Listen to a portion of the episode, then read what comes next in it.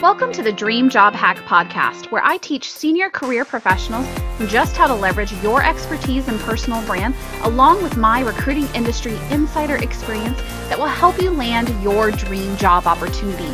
My name is Lindsay Mustain, and I am your host. All right, Kathryn, thank you so much for being with me on this episode of Dream Job Hack. We're going to talk about how we define and redefine ambition for women. So, why don't you tell us a little bit about you and the movement you really believe in and how women really define their career trajectory? Well, thanks for having me. Um, I wrote this book called Ambition Redefined because I felt that the narrative about women and work was kind of stuck on this can women have it all um, routine. And basically, my message is that women have to do it all. And you know, you don't really have we don't have the time or the you know the energy to to waste on you know can we do it all we just have to find a flexible way to do it all for long term financial security. There are very, very few women who have bulletproof financial security. Some, some do. And if those women want to say, I never want to work, that's fine. But the rest of us, we have a long retirement, 30 years or more, that is ahead of us.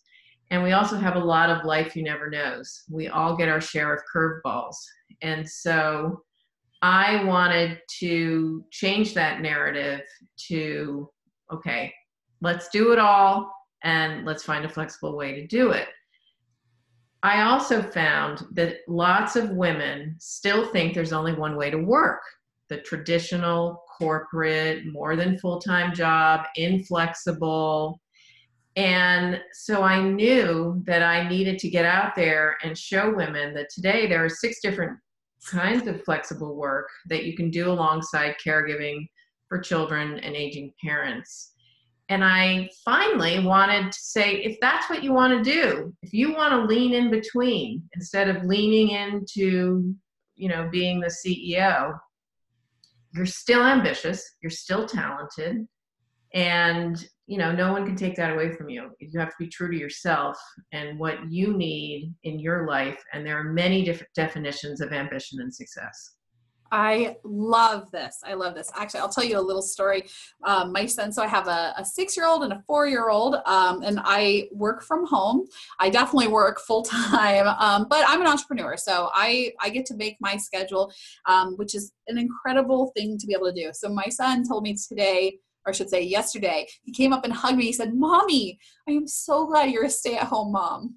and I thought that was a really funny because I'm like, well, I guess in his eyes, I am stay at home. He's like, I am so glad that you don't have to drive into work an hour each day like you used to and have to wait an hour before I can see you at home.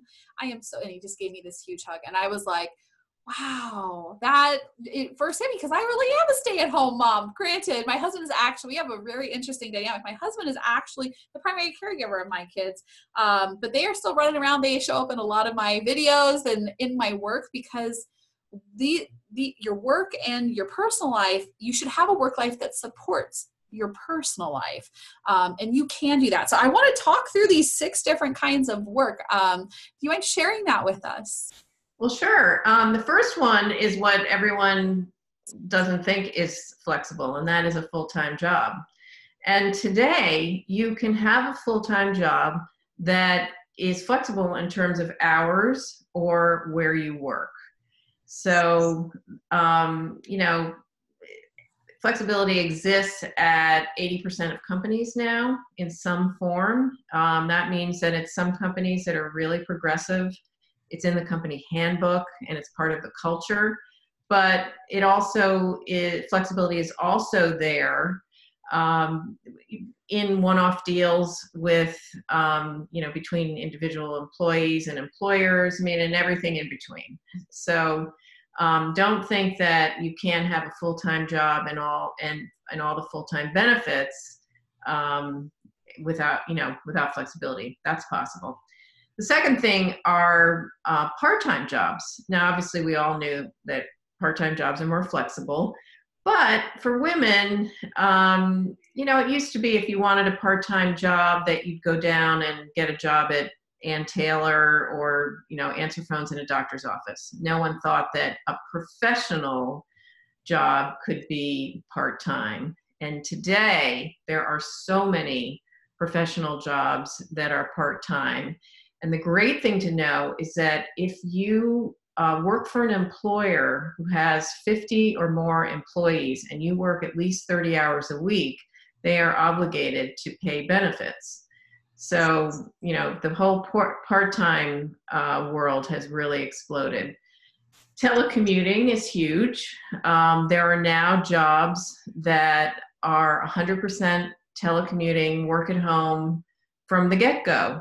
Um, and it used to be that they were like crazy get rich quick schemes, you know, and people used to say, oh, work at home, that's going to be, you know, not a really legit job. But now, people are working at home, whether they're at the administrative level or the executive level. Um, you know, my husband works for a big management consulting firm, and his entire company works in a in a flexible way telecommuting. Nobody has a, a real office. He doesn't have an office with my picture in it. He, they have they have hoteling. If he needs an office he he has to call in advance and get an office. But most of the time he's traveling or working at home. And so um, this whole concept of working at home, whether it's your own business or working for an employer, that's huge and growing. Um, and then we have the freelance option, and that could be occasional freelance assignments. Um, you know, if you're a freelancer, you could say, you know what, I only want to work during the school year. I'm not going to work during the summer. So you kind of front end all your freelance work. Um, and the interesting thing is that by 2030, it's estimated that 50% of the workforce will be freelance. And so that could mean that they're, you know, freelancers as they're called. It could be that you have your own business. Um, and it also could be um, that you're, which is the sixth thing, that you're an independent consultant. Um, and that's a little different than freelance usually. Usually, independent consultants want to be uh, subject matter experts and create their own practice. So it's a little bit more of developing a business as opposed to um, just you know freelance assignments here here or there. But those are you know six different ways that you can work in a flexible way and you know still be the mother you want to be.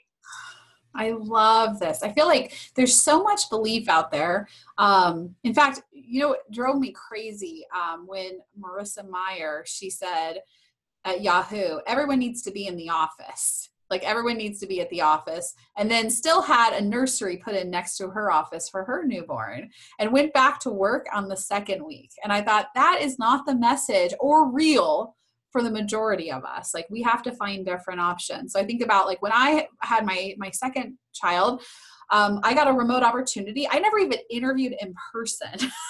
they had never seen me until I showed up for my first day of training. Um, and that was huge for me.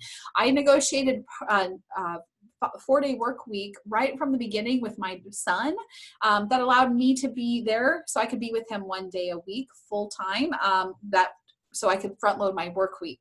And um, obviously now, you know, I have my own business and I talk a lot about people, they typically have this entrepreneurial personality type, but they're inside of an organization, which means that they want more. So the idea of starting a business is also really important. Like how do you build your brand so that you can step away from the corporate world and define what you want to look like um, professionally. And it doesn't have to be you know a c suite title. That's that if that's your thing then that's great. I'm not ever going to bash that.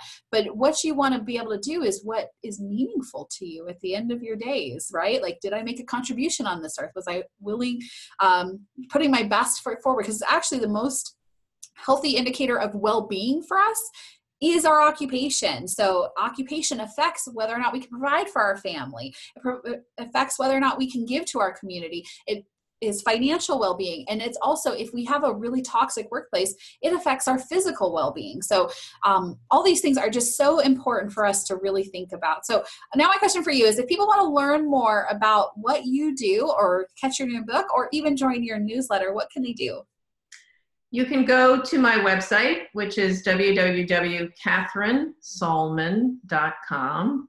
And um, you can sign up for my newsletter and you can talk to me about career coaching. And you can also see something that's really great, which is um, the Flex Work for Women Alliance, which is a group of companies nationwide that are they're like boutique recruiting firms or training firms in some cases and they're all focused on helping women find flexible work I love it. I love it. Well, thank you again so much for being with me today. I have enjoyed every minute of it. And thanks for sharing these options for women and how they can redefine ambition. Thanks. Oh, so thanks for having me. It was great to be here. Thanks for listening to the Dream Job Hack podcast. If you want to have your own kick ass resume, head over to bit.ly backslash five day resume and start the five day challenge to write a resume that gets you the interview. See you back here for the next episode.